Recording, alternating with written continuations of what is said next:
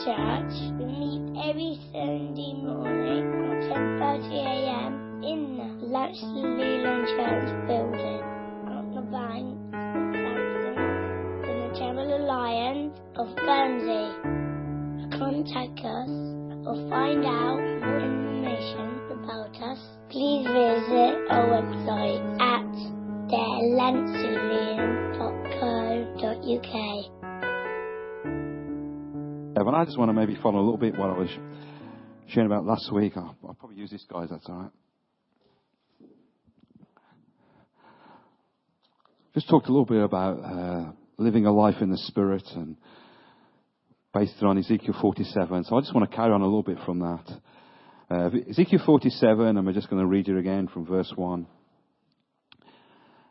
It's interesting when you study the, the, the words and the, the prophecies of the prophets. A lot of them came in visions, some of them came in picture form, if you like. So they are, they're often describing a picture, a vision they had. It's often the way God communicated to many of the prophets. And here, Ezekiel, if you like, has a, a vision, a picture of just this awesome river. Verse, verse 1, he says, And he brought me back to the door of the temple, and there was water flowing from under the threshold. And the temple towards the east, from the front of the temple, faced east. The water was flowing from under the right side of the temple, south of the altar. Then he brought me by the way of the north gate and led me around on the outside to the outer gate. The faces east, and there was also, and there was water running out on the right side. And when the man went out to the east with the line in his hand, he measured 1,000 cubits, and he brought me through the waters. The waters came up to my knees. Again, he measured 1,000, and he brought me through the waters. The waters came up to my knees. Again, he measured 1,000 and brought me through the waters came up to my waist. Again, he measured 1,000, and it was a river that I could not cross. And for the water was too deep, water in which one must swim, a river that could not be crossed. He said to me, Son of, son of man, have you seen this? Then he brought me and returned me to the bank of the river. And when I returned, there along the bank of the river were many trees on one side and the other. Then he said to me, This water flows towards the eastern region goes out to the valleys and enters the sea. When it reaches the sea, its waters will be healed. And there shall be that every living thing that moves, wherever the, wherever the river goes, will live. There will be a great multitude of fish because of these waters go there. For they will be healed, and everyone will live wherever the river goes. It shall be that fishermen will stand by the En Gedi to the En Eglaim, and there will be places of spreading their nets their fish will be the same kind as the fish of the great sea, exceedingly many. But its swamps and marshes will not be healed. And there will be given over to, the, given over to salt. Along the bank of the river, on, on this side and that, will grow all kinds of trees and their food. Leaves will not wither, and their fruit will not fail. They will bear fruit every month because their waters flow from the sanctuary. Their fruit will be for food and their leaves for medicine. So, uh, probably stop reading there. Yeah, we've been thinking uh, about the, the, this river really and all the implications kind of of this river. Really what it's about when I think about this is that, you know, God's really, His goal for you, His goal for me really, is that we be people of habitation rather than visitation. Think about it. Visitation or habitation. I think often we, we've got to the point where often we, we live in a, a place of visitation rather than habitation.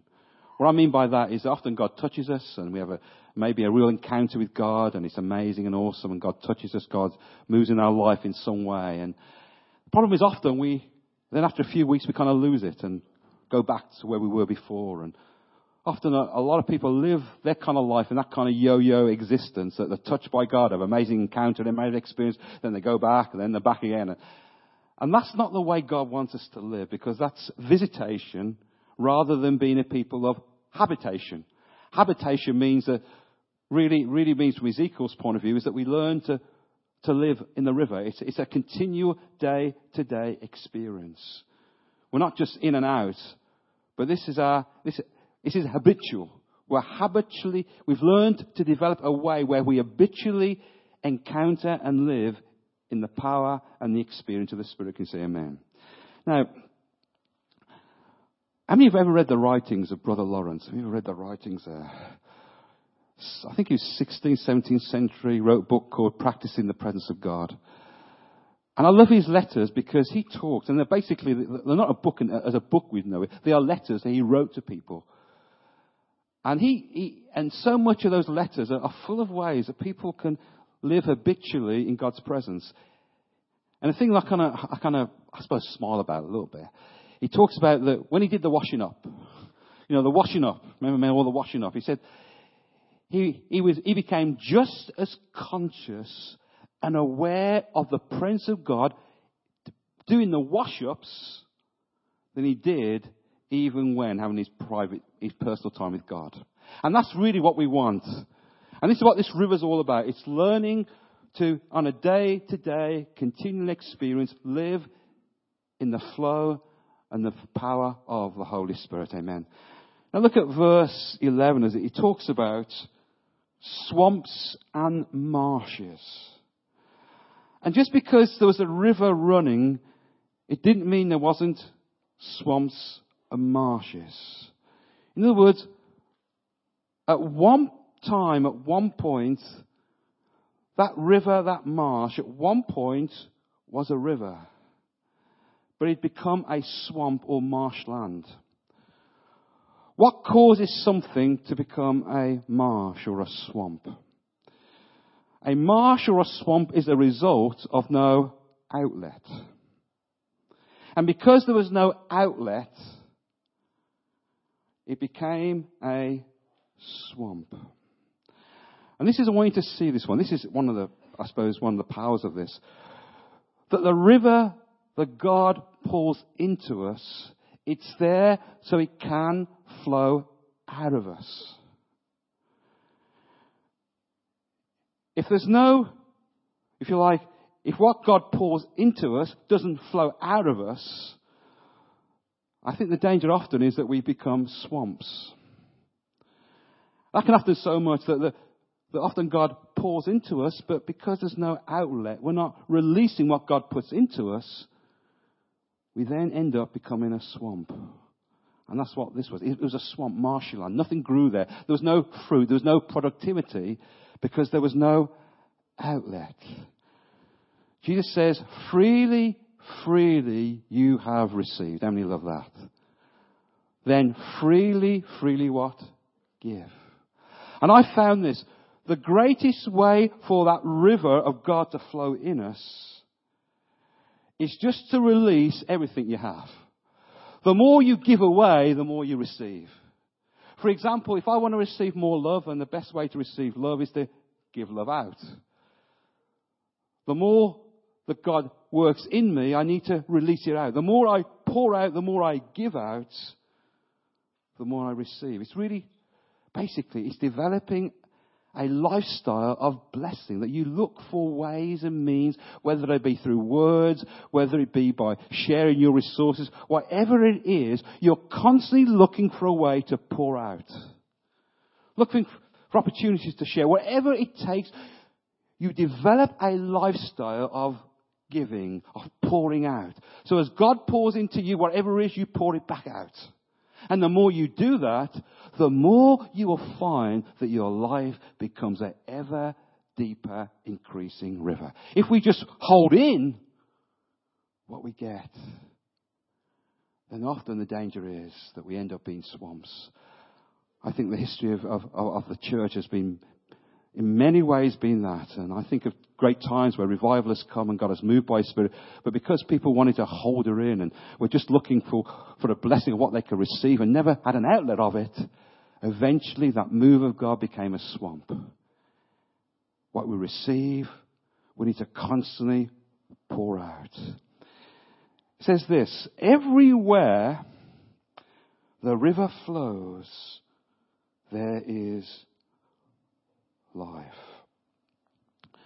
I was thinking actually, as I saw that, as, I, as, as I've read through Ezekiel 47 very many times over the last few weeks, every day, and read it at least two or three times, I kind of saw in that was almost a key to evangelism. Here's the key there. Drinking, and the best definition is leaking or, or releasing. In other words, I drink and I release. It's having the kingdom released from our lives. And there's the point. If I'm going to release something, if I'm going to release something, I first of all need to have received something. Is that right? I can't give something I've never received. Is that right? Is that right? If, if I've not received it, I can't give it.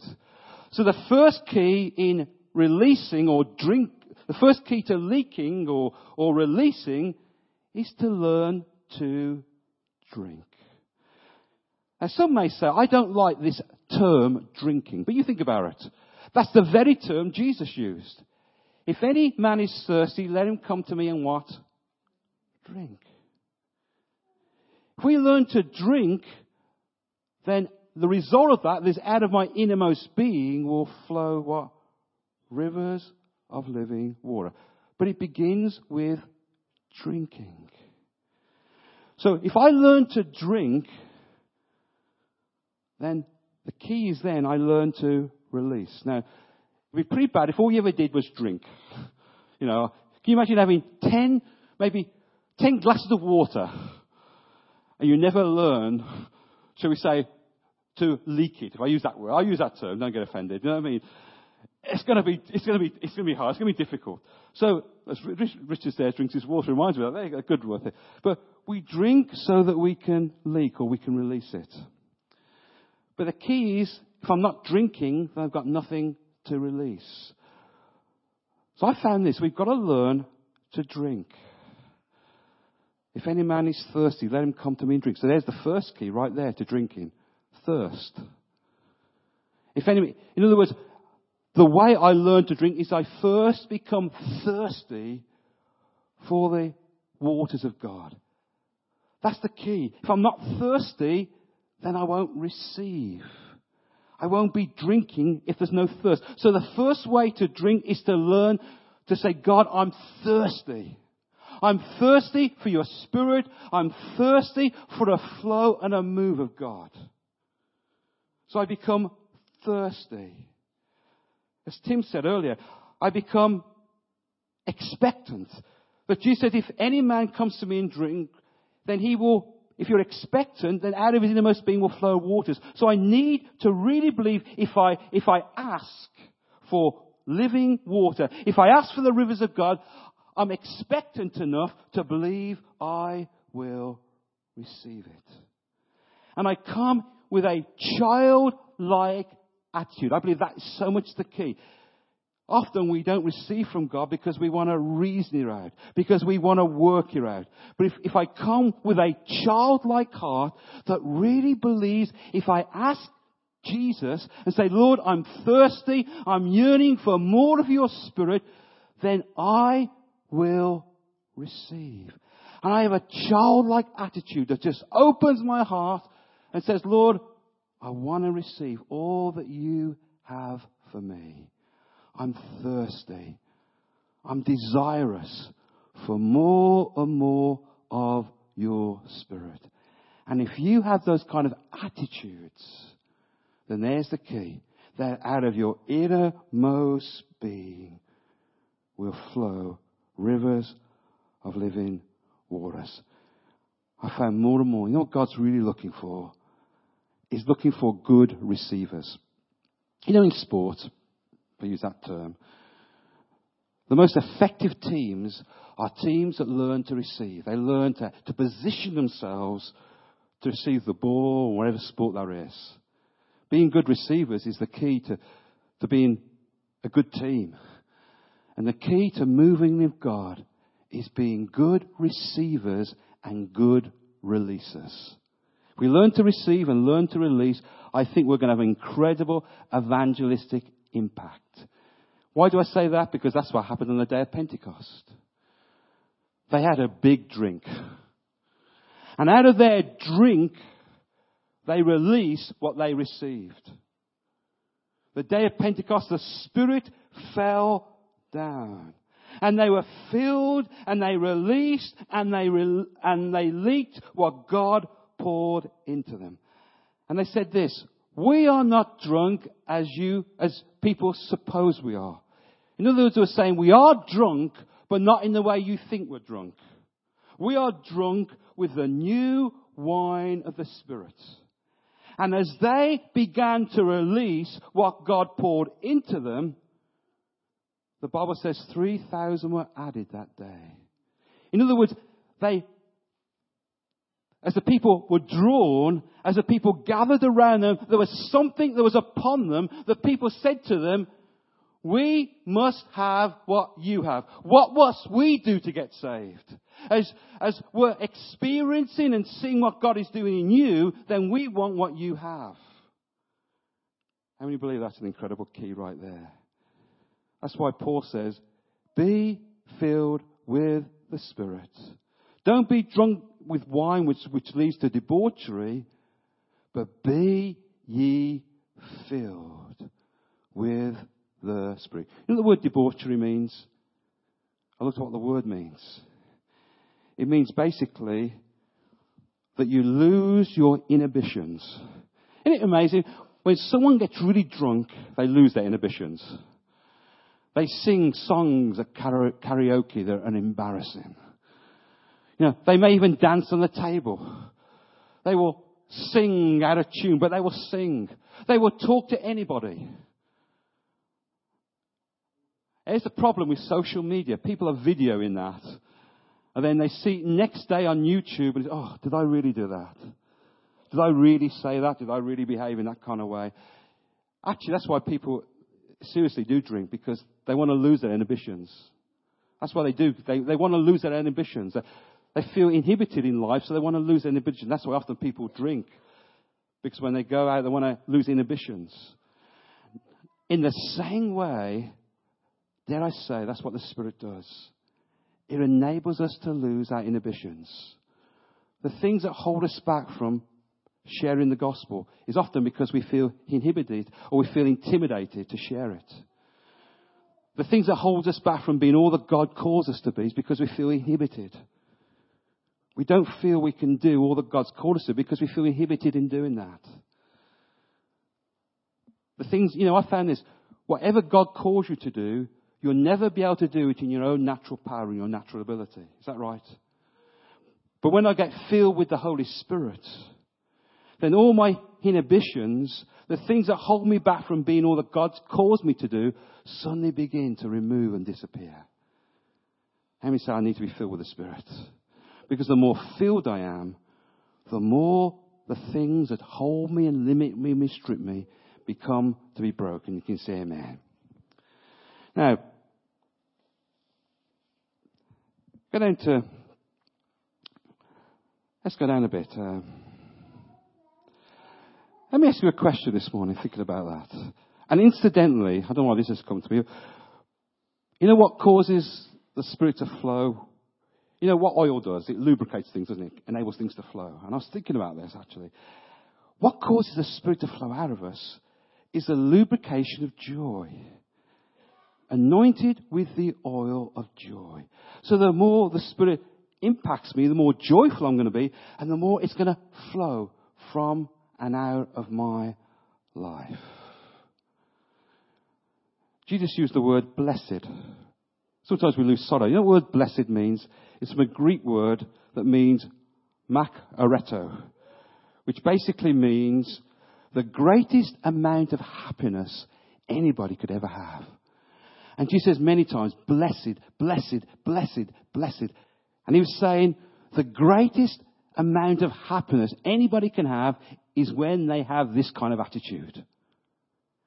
He says, you're going to be incredibly, exceedingly happy when you have the attitudes that are right there in, in the Beatitudes, incidentally. In fact, Alexander the Great, I'm told, looked for a word that would describe people who would have the greatest exceeding happiness you could ever have. And that's what they came up with. We translated it blessed, but actually it means to be exceedingly happy. The greatest level of happiness you can ever have. And that's what the Spirit of God wants to bring in our lives. And you say amen. Now, I was thinking about this. How do you know if you're living in a swamp? How do you know if you've, if you've come out, come into a, a spiritual swamp? Hebrews 6 tells us that we are to lay aside the elementary teachings, the elementary things, to lay them aside. It doesn't mean you forget them, it just means go on to greater things and deeper things. Ever thought about what those things talk about? They talk about repentance from dead works, talks about baptisms, talks about the laying on of hands, talks about the doctrine of the second coming of eternal things. And Hebrews says they are foundational things and they're important that you build your life on those foundations, but you go on from that. And then often is the problem that we often actually are still living in elementary truths. We've often times, people have never really moved on from the basics. They've never moved on from the very foundation, the very basic things of, of the Christian life. And that's how we show. If I'm still living in the, the truths I received when I first became a Christian, and I've never moved on from that, then the ultimate result will be I'll be in a swamp. Which means I need to be continually receiving new truths and new revelations from God. New truths, new revelations from God. Because if I'm not receiving new things from God, new revelations, new truths from God, and I'm not moving on from, from what I received 10, 5, 5, 10 years ago, and I'm not moving on from that, then I end up being in a swamp. How many are glad that God is continually revealing things? So I've got to be continually receiving new truths that God wants to impact to me. And dare I say it's even more than that. It's actually living those truths as present truths. Because there's the point. Sometimes God will speak to us. Sometimes God will give us a revelation about certain things and we live it, but then we kind of lay it aside and no longer live it out in our lives. For example, you may have had an incredible truth that how that you need to really know and experience and encounter the love of God. We've been about the last few months. But there's a danger. When problems and discouragements come, we can lay aside that present truth and lose it. Maybe you had a revelation about the importance of forgiveness. How you need to forgive people and forgive them. But here's the problem. Sometimes when people fail us and let us down, we lose that present truth and we lay it aside and we no longer live out that truth in our life. And I think so much of what takes place, God gives us truths, the enemy comes and tries to pull us away from that truth, and the moment we, we lose that truth and no longer live out that truth, it just becomes a swamp. I think another test is this. Um, am, am I receiving? Have I got new stories? Have I got new testimonies? Have I got, is God doing, continuing new things in my life? Are there new things that God is doing in my life. Because if God's not doing new things, if, if all I've got is old stories to tell, let me put it another way. I think we should have continually new testimonies to tell what God's doing in my life on a continual basis. If all I've got is old stories, if all I've got are old experiences to tell, if I've got no new stories, no, no new history in God, no new things God is doing in me, then the truth is I've become a swamp. Because when God's moving in me, there always will be new stories, new encounters, new experiences, new things that God will be pouring into my life. Because listen, He's the God of what? New things. Behold, I do a new thing. The old is gone. The new has come. Continue in my life. Notice what it says. Wherever that river went, everything changed. Nothing was the same. And there's a good way to, to measure of how much of that river is coming into us. If I'm not really changing, if you and I don't see any change in our life and there's no progress, it's often because the river is not flowing in the way it needs to be. I think when the Holy Spirit, when the river of God is flowing in you, you become different. There's a joy there. There's an energy there to do things for God. There's an enthusiasm there. There's a passion there. That you begin to pray in ways you've never prayed before. There's a new hunger for His presence. There's a new hunger and a desire for His Word. Jesus becomes more and more real to you because that's what the river came to do. That's what the Holy Spirit came to do. He came to make Jesus more real. And if the river's flowing, Jesus will become more and more real to you. You'll love in ways you never thought you could love before. Everything about you will change on a continual daily basis because wherever the river flows, nothing remains the same. And here's what it said. Where the river didn't flow, it became salty. You know what I mean by that? How many have known those times? But one of the ways you can tell when the Spirit of God is not flowing in you is that you have a salty attitude. You know what I mean by salty? There's that kind of saltiness about life. Uh, there's a, a salty heart, a salty attitude. I tell you that, the only thing that can change it, the only thing that can ever change us, many are glad it's the river? And quickly as I move on. Wherever the river went, it changed. And the first level that came was it went into ankle deep. In other words, they got into the river, but not enough for the river to control them. It's this picture of people who have never really given themselves to the current of the river. They are living in God's minimum rather than God's maximum. And I think often it's a danger. Sometimes God has made these, water, talking about water, but often we can be living in such a low level of God, what God wants for us, we, we miss out on so much of the resources that God has for us all the resources of heaven, all the incredible resources that God has made available to us. But so often we're living on such a small percentage of what God wants to make available to us. We can have all the resources of heaven, but someone said we can be living in the puddles of God. Listen to what C.H. Spurgeon, how many have heard of C.H. Spurgeon?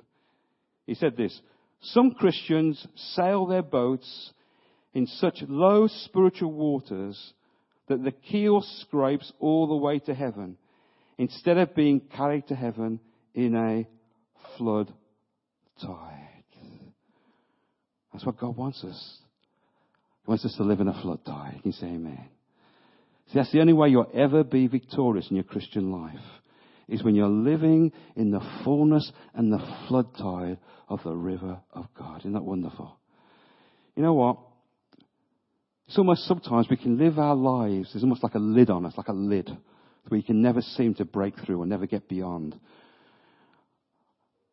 There's two things that often cause us to live a life under a lid that lives in this minimum experience.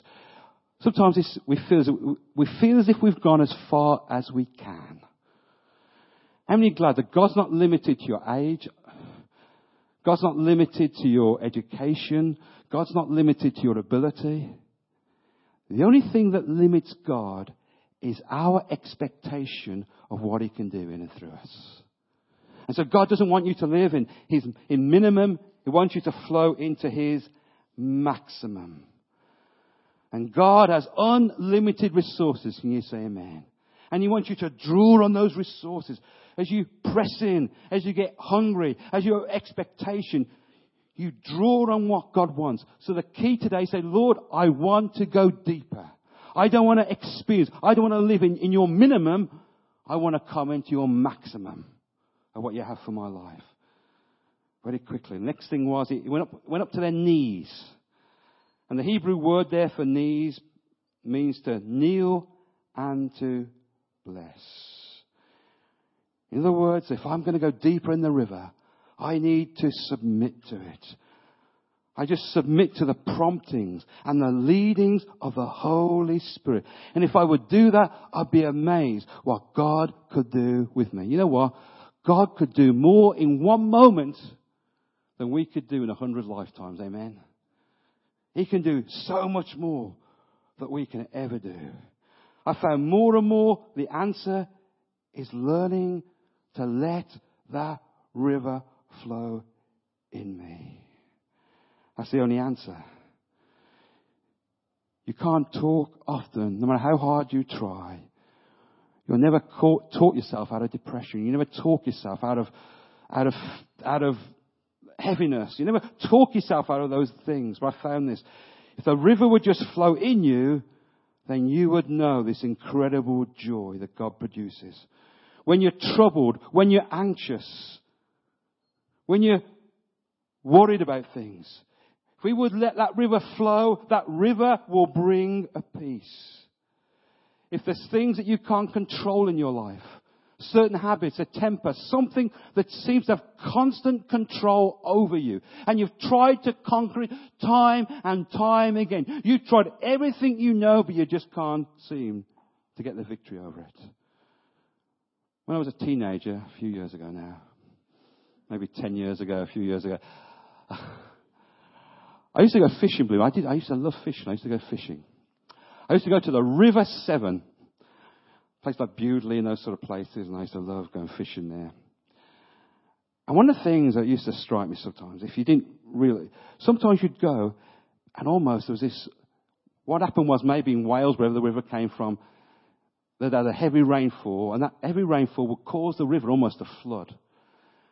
And what used to be such a, you know, you could just fish there, no problem. Suddenly now the river is so strong, it's so powerful, all you can do is gaze on it. But the thing used to amaze me as I used to look at that river was all the rubbish used to carry down. There'd be trunks flown in it. There'd be, because it's near Birmingham, there'd be all kinds of, you know, plastic bottles and all kinds of stuff, all flowing down this river. As that river flowed, it just flushed away all the rubbish. And I found that more and more with the river of God. The more that river flows in us, it begins to flush out all the rubbish in us. All the things that hold us back, all the things that bind us and, and hold us grip. As that river flows in us, it flushes away. You'll be amazed. All the rubbish, all the stuff that flows out of us when that river begins to flow. And that's the answer. We just submit to that river. Now, time's going very quickly. Let me just say this. He went up to the, he went up to the ankles, to the loins, sorry, to the knees, and then we're told it went to the loins. Why turn me to Genesis 2 verse 10. Genesis 2 verse 10.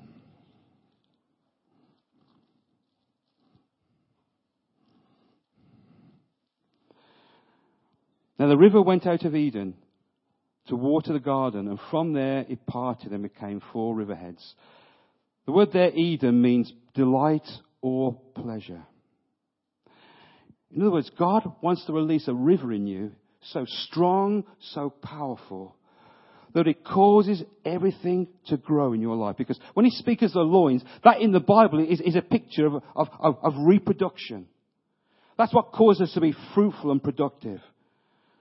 And he says that because the river flowed, it created a garden. And I was thinking about this, how the, that God flows in our lives so we, we produce a, a garden life like. You think about it, a garden is a result of seeds that are sown. And I think God gives us seeds that He wants us to sow. We can sow seeds of our talents, of our prayer, of finance. All these things are seeds. Someone said this, if you don't like what you're reaping, then change what you're sowing. And it may not be difficult things. It might be smile more often. You know, you know a smile can change an atmosphere.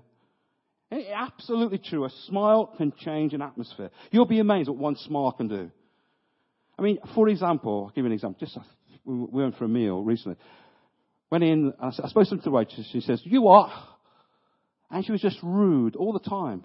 Just totally rude. And how many know that wasn't a good atmosphere? Then just a few months later, this late, other, other, other girl came and said, how are you? Good to see you. Can I do anything for you? What do you want? And she was smiling and she was happy. I tell you what, the whole atmosphere, you almost wanted to buy things and eat things. Because the whole atmosphere changed because one girl kind of smiled and had a kind of smiley, kind of joyful kind of attitude. So maybe it's to smile more. Maybe it's to forgive quicker. Maybe it's to obey easier. Maybe it's not to get upset so easy. Maybe it's to spend more time in prayer. Maybe it's to do more acts of blessing. They are just ordinary seed. But if you will plant those seeds, God will cause a river to flow and something extraordinary will begin to flow in our lives. Maybe it's about to change your attitude. Instead of complaining, you have gratitude. Instead of what looking, instead of looking for what's wrong, you begin to look what's right. In other words, these are all seeds. As I begin to plant those seeds, the river of God's going to connect with those seeds and it's going to produce an incredible abundance, a garden in your life, a garden in your heart. It says of Isaac, Isaac planted in drought. And sometimes we do it even when it's hard. We keep praying when it's hard. We keep praising when things seem to be against us. We keep holding on to the word when everything is contrary to that. We keep praying. We keep doing acts of blessing. We just keep doing the things, even at times when it's a hard season, when things aren't really working in our life. But we keep planting the seeds. We keep doing it. And I guarantee you this. It says of Isaac that when he planted in the drought, eventually he reaped, the Bible says, a hundredfold. And if we keep sowing the seeds, eventually God will begin to work. Eventually God will bless. Eventually God will begin to move and work. Let me close with this. I haven't got time to go into in great detail, but let me say this. As that river began to flow in such incredible ways, you know what amazed Ezekiel? As that river flowed, he looked around him and the whole landscape changed. It was different. There was no trees there before. There was nothing growing, nothing really happening. But the moment that river flowed, as he began to look again, he noticed everything had changed. The whole landscape had totally and utterly changed. Dare I say today that this is an incredible picture of what God does when the river comes. Read a picture revival. I'm convinced if this river of God would, re- if we'd allow it to flow, and it just would flow throughout Guernsey, I think the whole of Guernsey can be changed. You know, I'll close with this. In Wales, as you know, we were there a few years, we actually went to the chapel where the revival happened. And we went there just, we took, Caddis brought some guys from the message, one of the intercessors, and we, we took him to this chapel. That's where, that's where the revival happened. He wanted to see, so we took him to this revival. When that revival happened, and it began there, people, there's a pub, and it's not too far away ran into the church and all got saved. Just people just in the pub, ran out the pub and all got saved. So here we are, I don't know, a lot of years later. And so we got this guy, he's an intercessor. And he starts praying outside this church, this chapel, for God to do it again. And when he prayed, I'm telling you, it was, uh, you could hear him miles away, absolutely screamed at the top of his voice. Before we knew it, there were people in that pub were coming out to find out what was going on. And we shared Jesus with them, we talked with them, we prayed with them, all because of that happened. I thought, wow, that's what happened those hundred years ago. As the Spirit of God moved, people just came and flooded. And it was such an amazing river that hit Wales, the police stations were empty. The policemen were literally redundant. When miners spoke to their horses, as they did in those days, the horses couldn't understand them because the horses were used to the miners swearing at them. And they, they, they couldn't obey them because they didn't know what they were saying. In other words, the whole culture, the whole environment changed as the river of God really flowed. And we want that yearning in their hearts. Really, it's not going to be a program that's going to do it. It's not going to be a method. It's the river of God flowing and moving that's really going to change everything around us. If anything this morning, my assignment this morning is to get you drowned, fully immersed in the river, fully given to him. It's not just about getting into the river, it's the river getting inside me. Let's just bow our heads and let's come before him right now. The worship band will just come back in these moments. I want to, let's all just stand for a few moments and